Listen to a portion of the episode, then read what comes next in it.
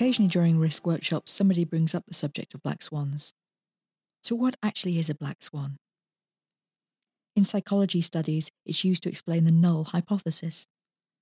For example, a hypothesis all swans are white.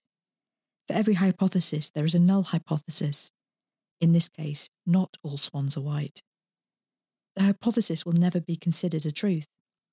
You may search all four corners of the earth and still not find a black swan, but all swans are white will still never be a truth. One day somebody may find a black swan, and on that day the null hypothesis is accepted and the hypothesis itself is blown out of the water.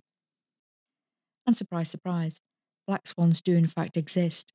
Perhaps the most accepted definition of a black swan in common use today is that defined by Nassim Taleb, which is described in his book as the impact of the highly improbable. He states that a black swan is defined by three factors. One, an event that is impossible to predict. Two, it has a major effect. And three, it seems obvious in hindsight. He gives examples such as the attack on the Twin Towers on the 11th of September 2001, or the Wall Street crash of 1929, or the coming of the internet. Because we should always bear in mind that black swans can have a major positive effect.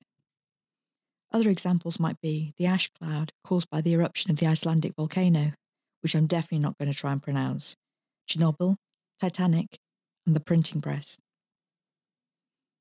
If we go back to the original question, what is a black swan, and we think about how to include that in the risk register, Taleb's definition makes it impossible. We'd have to relax that definition by only stretching imagination would likely bring some very low probabilities and very high impact risks. Insurance is often a suitable mitigating option for this type of risk, although the value of the insurance should be carefully considered against the risk stroke probability involved. But what about the things of which insurance is not suitable? For example, pandemics, as COVID has so vividly shown us, political upheavals, or major natural disasters.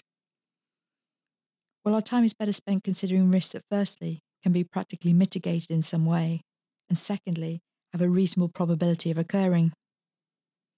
So now you know what a black swan is, theoretically and practically, as we all adapt to post COVID lockdown.